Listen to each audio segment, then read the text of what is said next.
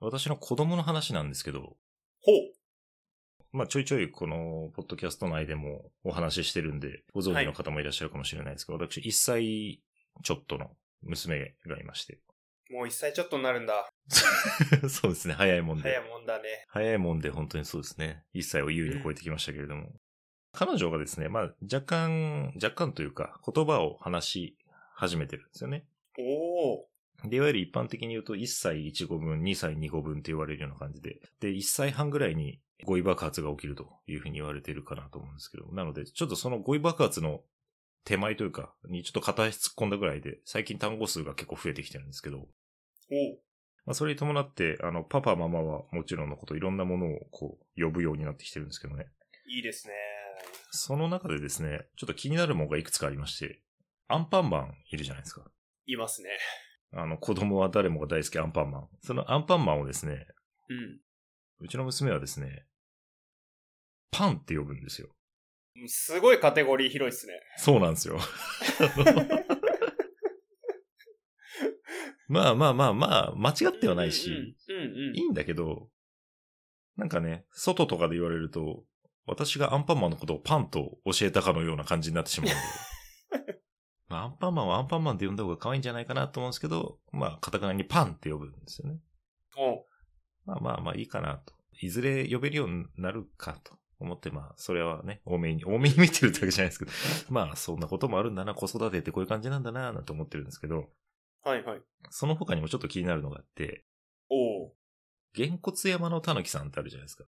ああ、なかなか久々に聞きましたね。ね、そうですよね。私もこの子育てするまで、だいぶブランクがあったんですけど、たぬきさんとの関係にね。 あの、まあ、ただですね、あの、最近ね、気が狂うぐらいに毎日聞いてまして、あ、そんな聞かされてるんですよ。そんな聞かされるんですよ。まあ、なんで聞かされるかというと、うちの娘が、あの、今お気に入りの絵本というか、図鑑があって、で、その図鑑に、あの、付属のタッチペンでタッチすると、え例えば動物なら動物、犬なら犬、犬をタッチすると、犬、みたいな。うさぎをタッチすると、うさぎ、みたいなことをこう、喋ってくれるんですよね。ああ、いいってですいね。う、あの、図鑑があるんですけど、その中に歌のゾーンがあって、歌が何曲かあるんですけど、その一つが、げんこつ山のたぬきさんなんですよ。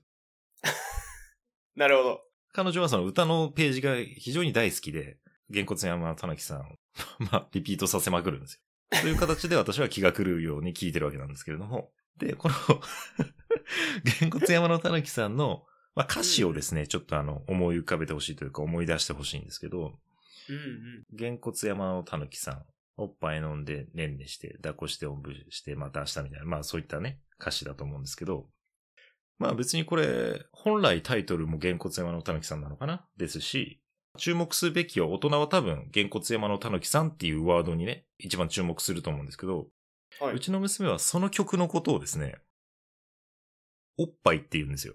おいお。やーこれなんか面白いなと思って。うんうん子供の着眼点って、ああ、そういったところに行くんだっていう。げんこつ山のたぬきさんの歌詞の中からおっぱいチョイスするんだっていうね。そうっすね。なんかさっきのアンパンマン聞いててもそうっすけど、中間から抽出してんすかね。そう、何かがね、惹かれるんでしょうね。うん。先頭に来ることよりも中間あたりに来る言葉の方が。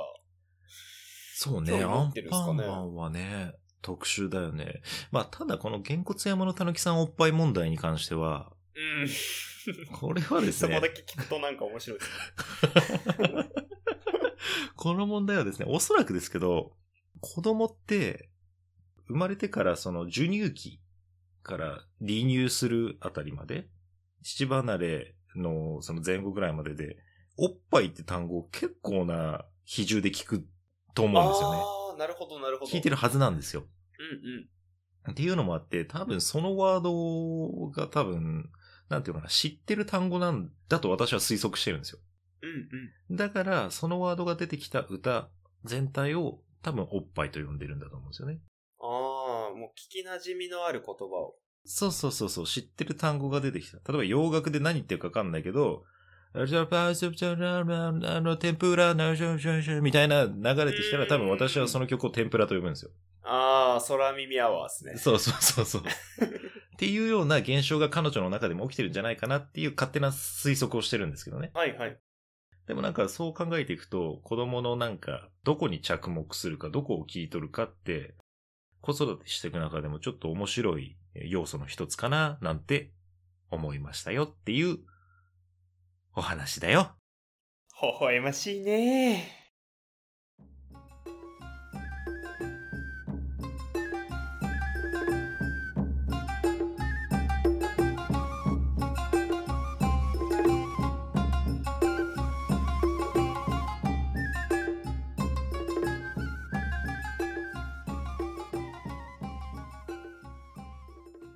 おじさんのアウトプット。ドスコイです。白根さんです。今日もよろしくお願いいたします。よろしくお願いします。はーい。でも僕、げんこつ山のたぬきさんって初めて、フルで聞きま、フルでというか、歌詞聞きましたね。あ、マジっすかうん。げんこつ山のたぬきさんってなんか、働いてんのかと思ったんですよね。なんか、炭治郎的なポジションなのかなって。なんか薪とか集めて、はいはいはいはい。そのげんこつ山に住んでるたぬきなのかと思ったんですけど、はいはい。今の、今の聞くと、おっぱい飲んでねんねして、抱っこしておんぶしてまたした。これってたぬきさんがおっぱい飲んで寝て、抱っこされておんぶされてってことですかと私は読み取ってますけれども、深読みおじさんが どう読み取るかはわからない。今ちょっと検検索したんですけどね、歌詞をはいはいはい。さあ、君は勝ったかな、負けたかな。じゃあもう一回やってみよ何の話してるんですかう。いや、ってなるじゃないですか。書いてあるんですよ、歌詞に。歌詞にまた明日の後に、はい。まあ、最初、げんこつ山のたぬきさんの下りからまた明はいはい日までワンフレーズ。はいはい。え、これを2回繰り返す。 2回繰り返す。はいはい。い、はい。で、その次に、さはあ、い君は勝ったかな、負けたかな。じゃあもう一回やってみようか。で、また、げんこつ山のたぬきさん、おっぱい飲んでねんでして、抱っこしておんぶして、また明日。で終わってるんですえよ。怖い怖い怖い怖い 怖い。え、怖い怖い怖い。やだすごい今なやんだかちょっと鳥肌が立ってきちゃっ何さあ君は勝ったかな負けたかなた。負けたかな。いどこで勝負してたんですかねや、一体この、この行間で、怖っ何それマジで。どこで戦ってるんだろうって。どうしたもんでしょうかねそれちょっとあれですね。これは匿名リサーチ 2000X で調べてもらうしかないですね。懐かしいですね。あの番組ってもうないんですかないですし、2000X って言ってるのにもう2020年超えてるんすいませんね、なんかちょっと微笑ましい話だったの。急で。いに。や、全然全然いいと思います。そういった展開っていうのはまた新しい。うん。髪切ってやるぜいや、びっくりした。びっくりした。今、デーボのスタンドのエボニーデビルの声が急にしたんです。すいません。エボニーデビル出ちゃいました。そうですね。 ちょうどね、ポルナレフというキャラクターのね、まあ、ある部分に向かって思いっきり噛み切ってやるぜと、人形が飛びついていくシーンなんですけど、そうですね。なんか怖い話みたいになってきちゃったんで、ちょっと。いやー、私の中で怖いスタンド何かなと思ってエボニーデビルが出てきちゃいましたね。そうですね。呪いのデーボですからね。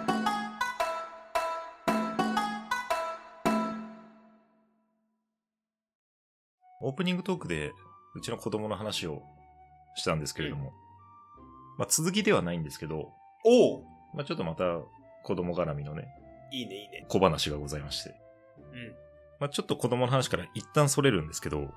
おい、格闘技の話結構我々してるじゃないですか。してますね。で、まあ格闘技に限らずスポーツ全般に言えると思うんですけども、ジャイアントキリングってあるじゃないですか。ありますね。うん、あの、すごい格下が格上の選手に勝つとか、格上のチームに勝つとか、うん、うん。っていうのはあの、ジャイアントキリングっていうと思うんですけど、はい。それはね、私が体感したっていう話でして、おー、すがすがしいですね。私やられた側なんですけど。子供がですね、あのはい。 朝、保育園にね、送る、まあ、うん毎朝私保育園に送ってってるんですけど、子供を。はい、はい。その時にもう朝時間がただでさえないのに、うん。ちょっとぐずったりするわけですよ。うんうんもうちょっと勘弁して、みたいな感じで、無理やりこうね、抱っこしてヒュッて持ち上げて、もう家中をこう移動するわけですよ。靴下履かせにあっち行ったりとか、うん。よだれかけつけにこっち行ったりとか、おー布団畳むために一回あっち行っててってこっち置いてたりとか、 靴履かせるために玄関連 れてっ。たりとか、 そう、そういうね、下りをいっぱいしてるわけですよ。あ大変大変みたいな感じになるんですけど、その時に、まあ、当の本人もですね、不本意なんですよね。そんなあっちこっちにこう移動させられるおーそのうだは。うんだから、あの、抱っこしても、まあ、素直に、スンとこう移動してくれるわけじゃないんですよ。うんうんバタバタバタバタするわけですよ。うん。はい。その時にですね、そのバタバタバタバタした、そのうちの子供の足が、はい。私の、ドスコイのドスコイに直撃しまして、おやおやおやおや。朝から、親方 が。ドスコイのドスコイに、すごいバシッと入りまして、どすこいしちゃったわけですね。痛いのなんのって、うん。もうただでさえ時間がない朝の時間に、うん。 1分2分うずくまらざるを得ない状況になりまして。そうですね。一回レフェリー止めに入らないとっていや、感じですねほんとそうですよ。ファールカップもしてないわけですから、私はうん。うんうん。痛い痛いもう。っていうことがあって、ジャイアントキリングされる側ってこういう気持ちなんだろうなって思ったっていう話なんですけど。子供も ね、1歳ちょっとですよ。1歳ちょっとの子供と30超えたおじさんなんで、もうパワーバランス的にもね、もうジャイアントキリングどころの話じゃないですよ、もう。うん運命の差というか、まあうん本気,、 本気でやり合ったらって何を考えてるんだ感じって感じですけど、普通にやり合ったら負けるはずがないんですよ、私は。そうですただ。ね、強をつくというか、うん弱点を的確に捉えるというか、うんうんそういうことをすると、まあ私の慢心もありましたね、どっかにね。うんうん。負けるはずがないって。そもそも争ってないんで負けるはずないもクソもないん ですけど、 そうですね。この状況下で私がやられるはずがないという慢心と、その子供の必死さうん。と、弱点を的確についてきたっていうこののも相まって、うん、私は倒れたわけですよ。子供を前にひざまずいたわけですよあ。ー。相当入ったんですね。相当入りました。うん いいのが、いいもん、いいやつもらっちゃったんですね。いいのもらいましたね。いや、だから本当ね、ジャイアントキリングってこういう感じなんだろうなっていうのと、まあちょっと、慢心って怖いなって思ったって話なんですけど、うん。そういう経験ないっすかジャイアントキリングされた経験。そうですね。ちょっと脳みそいじくってもいいですか全然いじくっていいっすよ。ネフェルピトーにちょっと脳みそいじくってもらいます あ、ぜひぜひ、オペしてもらってください。ね。はいいや、そうですね。やってしまったなっていう瞬間。やられたなという瞬間。やられたなというか、備えが足りなかったなとか。いや、日常備えが足りないなって思うことばっかりですけど、思い出せって言われると思い出しますね。全然いいっすよ、ゆっくりで。私もむ、無茶ぶりしたい自覚はあるんで。だったよなまあ、しょうがないですね。記憶力おじいちゃんな部分はありますもんね。そう。う。おじさんのアウトプットと言いながら、まずアウトプットするまでがね。 そうですね。うん。備えが足りなかったな。まさに今ですね。まさに今ですね。うまいこと言われましたね。備えあれなかったというか、はいはいはい。えっ、と、まあ、登山してた最中の話なんはいではいすけはいど、ははい。山を登りに行く途中に、い。はい。えっ、と、すごい細い道があったんですね。その、まあ、車は通れるんですけど、はいはいはい。対向車が来たら、えっ、と、片側に譲って行ってもらうっていう道があって。はいはいで、そこでですね、ちょっと僕、道を譲りすぎてしまって、はい。脱輪したんです。人生初めて。だいぶ譲ったんですね。そう、いや、だい、まあそうですね。あとはそこの道に全く慣れてなかったのと、その、左側が全く見えてなくて、その車の左側が。ちなみにそこはあれですか車がすれ違うことはできる幅は一応あるはあるんですかギリギリあります。ギリギリなんだ。ああ。本当にギリギリあるそれは厳しいですね、確かに。はい。で、そこ行くまではずっと、えっ、と、左側結構余裕があったんです。余裕があるというか、はいはいちゃんと譲れるように横にうん。スペースがあると。で、そこも同じように横にスペースがあったんですが、えっ、と、はいはい結構その曲がり角で、その道に差し掛かってしまったんですね。はい。で、まあ、相手も結構下り坂だったんです。速度が出ていて。あ。おーで、なんとかこう、ゆっくりお互いはいはい。なんとかすれ違おうとした瞬間に結構自分がびっくりして切りすぎてしまって、ほうほうほで、そこだけ溝があったんですよ。う。うわーで、うわーっと、はいはいはい。ガタンってなって、はいはで、その山に行く道、い。はい。唯一その道しかないんです。おー、はいはいはい。なんで、すごい渋滞になってしまって、おーその、すれ違った車はそのまますれ違えたんですけど、はいはい。えー私は脱輪してしまったので、要するに、えっ、と、白根さんが崖側だったってことですよね。相手そう側ですが、ねや山というかそっち側で。そうです。はいはいはい。うわっと。うんで、まあ、なんかバックとかすれば、いけるかなって思ったんですけど、もはういはい左前の前輪ががっつり脱輪してて、前輪駆動っすもんね、いわゆる。そうですね、前輪駆動です。二空ですね。うん。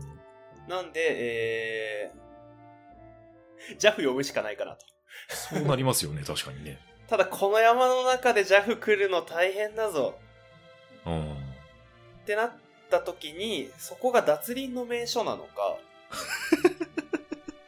もう、ブロックと、えっ、と、はいレンガのブロックみたいなものですね。よくああるーはいはいはいはい。はい、グレーのブロックと、えーはい木の板がたくさん置いてあるんですよ、そこに。へえ、なるほど。はい。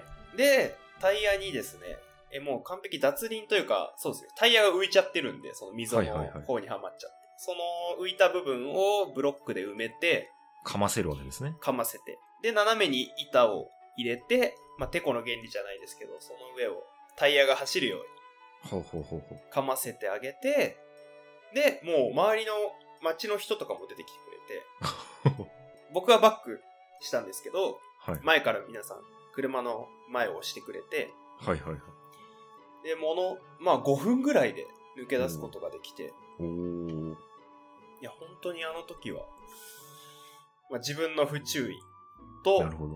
はい。まあ、そこがそうなってるっていう想定で曲がっていかなかったっていうこともありますし、はいはい はいはい。はい。えー対向車が来たからといって、えー まあ、対向車とぶつかるよりはいいですけど、 まあ確かにね。あの、あまりハンドルは切りすぎないまあそうですね方。が。まあ、そこは難しい判断ですけど。あなので、本当は車の中に、えっ、と、まあ、何か、ブルーシートとか、ー結構自分の。の T シャツ、まあ、自分の T シャツでもいいんですけど、もっとこう、でっかいタオルとか入れておくと、タイヤが噛むので、おー、なるほどね。まあ、脱輪の状況にもよりますけど、そういう備えをしておいたら、うんまあ、抜け出しやすいっていうのがありますね。あーなるほどね、そこで、まあ、ちょっと予期せぬ、ジャイアントキリングを食らったって感じです。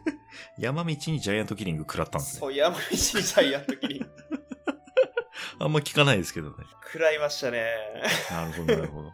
山道なんかに負けるはずねえわって思ってたら、ジャイアントキリング食らったわけですね。食らい ました。もう俺は山登るだけだと思って、そうです途ね。中の道では何も起こらないと思ってたらね。なるほど。道中なんか眼中になかったんですね。そうな んですよ。あれは今日疲れましたね。 まあ、勝手に自分から突っ込んでっただけなんですそうですね。 疲れに行った感ありますけどね。そうですいや、でも本当今、夏なんでね、山行く方とかも多いでしょうしね。夏休みに入ったりすると、やっぱり、レジャーでね、ちょっとそういったとこ行ったりとか、普段運転しない方とかもね、結構運転されると思うんで、そういった事故も増えるでしょうね。いやー本当に溝だけは気をつけていただいて。水を気をつけた方がいいですね。でもなんかはい今おっしゃっていたような、あれですね、タオルでしたっけとかビうんビニールシートみたいなやつ、はい。なんかそんなね、お重いものでもないし、かさばるものでもないんで、1枚2枚入れといてもいいかもしれないですね。何かと使えそうですね。そうですね。あれですね、白根さんなんか、ちょいちょい山でトラブってますね。話を聞くと。いや、本当そ うですね。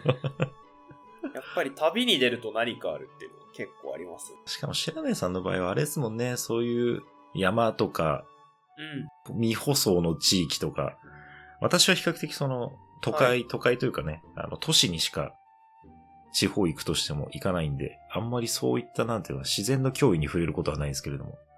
まあそういったところ行くとやっぱり、あれですね、山とかはそういうの起こりやすいですね。いや、起こりやすいですね。やっぱり普段慣れてない分。うん。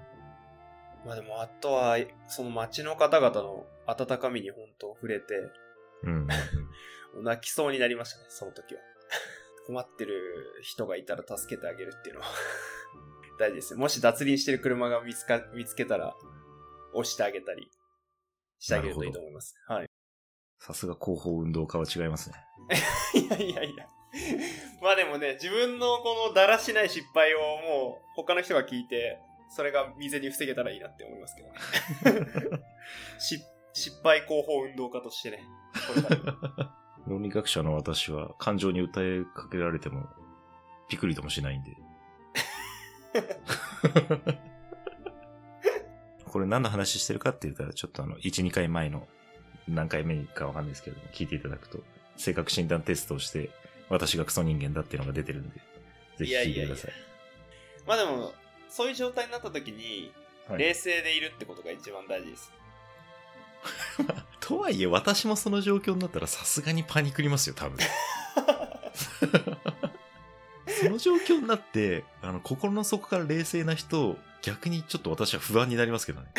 人として大丈夫かっていうそれか相当離れしてるか。 まあ、離れ、脱輪慣れしてるから離れされててもさ、あんまそんな離れするならもうしないようになれよっていう話で。い確かに。 繰り返すなよ。やー、ありがとうございます。すいません。私の無茶ぶりから絞り出していただいて。いやいや。ジャイアントキリングされた時は、はい深呼吸することですね。ああ、じゃあそれもあれですね。冷静になることに直結しますね。します。その、まあ、ドスコイがね、ジャイアントキリングされた時も、相当多分息ができなくなったと思うんですけど、 いやーそうですね。もう何も考えられなくなりましたよね。そういう時こそ深呼吸がね、一番だ。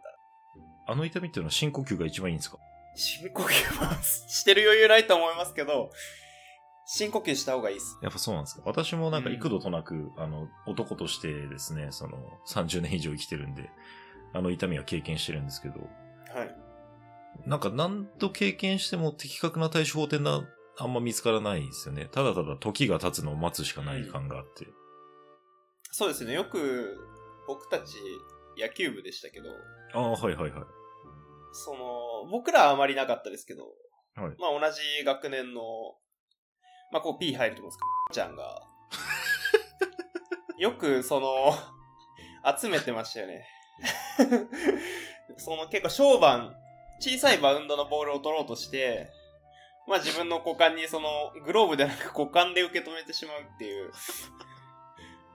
で、結構保健室に運ばれるってことが多かったんですけどありま、したそねの時はよく、なんかその場でジャンプししろとか、言われますよね。そうそう、ジャンプしろって言われますよね。でもそんなジャンプしてる余裕もないから。うん。あれ何なんですかねあの、何度も食らう彼は。なんか引き寄せるんですかねしかもなんかこれ、聞いてる方、多分、その小判でうん、股間にすごいうん、よく当たるって聞くと、ポジションキャッチャーとか、うん。内野の結構鋭い打球が来るとことか思ってるかもしれないですけどうん、彼外野ですから ね。あのただ単純にですね、その、なんていうかな、フライなのか、あの、うんヒットとして処理するのかの判断をが遅れてるんでしょうね、多分。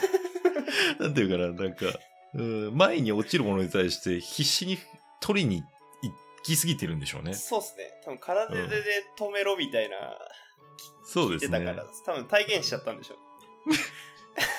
だから絶対にそれ前に落ちる打球だろっていうものに対してめちゃめちゃ突っ込むからそうなるんだと私は思ってるんですけ ど。 まあそういう面ではすごいアグレッシブな選手ですそうでね。すね。そうですね。確かにな、その印象あるな。しょっちゅう当たってた な。なるほど、なるほど。いや、はい思い出させていただいてありがとうございます。いやいやいや。まあなんで、そうなった時の対処法っていうのもね、今後ちょっと調べていきたいですね。そうですね。確かはにい私もジャイアントキリングされたってところで話終わっちゃってましたけど、はい。私以外とかもこれ聞いてくださってる方にもね、子育て中にされることはもちろんのこと、日常生活で、そこにね、あの、不意に何かが当たってしまって激痛が走るってことありますんでね。最適な、なんていうかな、その、処置法というか、事後の対処法は、確かにちょっと知っておきたいですね。そうですね。もう、一生ついて回る問題なんで。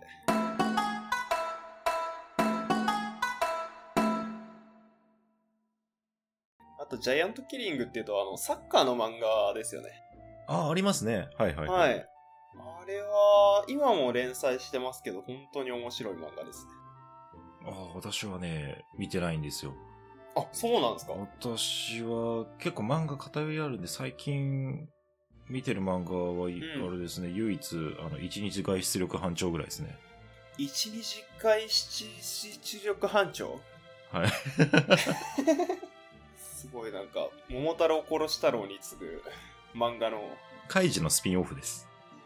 ええあ、班長の話ですね。あの怪人大月班長にの出てくるああ、はいなるほど。大月班長が一日外出券を使って地上に出て、どういう生活を送るかっていうのを毎回 繰り広げ る漫画です。それ面白そうっすね。これこそ本当におじさんにしか刺さんないと思うんですよね、内容的にも。でもただおじさんにはすごい面白いと思います。そうですね、僕ら世代は。そうです大ね好き。な人我です々世代以上の人じゃないと本当に面白くないと思います。 だから結構ターゲティングがしっかりした漫画です。狙い定めて出してると。いや、本当に定まってません。その代わり我々はもうズバッと、あの、ドストライクでハマるんで、面白くて読んじゃってますね。いいですね。ちょっと僕もよん読んでみたいと思いまあ、す。ぜひぜひ。はい。といった感じでござい ますが。言いたいことが言えたのかどうかよくわからない回ですけれども、まあそんな感じで、まあ、日々私があの子育てに奮闘していますと言った話でございます。はい。ひ。うんうんまあ妻と共にね、第一子ですのでわからないこともたくさんの中で、日々奮闘してると、そんなジャイアントキリングをたまに受けたりとか、原骨山のたぬきさんをおっぱいと呼ぶ謎の現象を発見したりとか、まあ、そんな楽しい日々を送ってますよっていう、そんな回です。いや、微笑ましい。じゃあ、そんな感じでね、あの、今回はこの辺りで、えー終了とさせていただければなと思いますので。はい。えー、これもいつも言ってますけれども、あの、お体に気をつけて、本当に、最近ね、あの、コロナの感染者数も増えてますしね、あの、単純に暑いんでね、もう男性でも日傘は持っていいと思いますね。それは言いますね、本当に日傘持った方がいいですよね。いや、本当に日傘ってね、差すと涼しいんで、うん。ぜひ差したことのない方は差してみていただくと、あ、こんなにいいものだったんだなって。そんな感じで、皆さん、お体には気をつけてください。といったところで、また次回お会いしましょう。じゃあねー。はーい、バイバイ。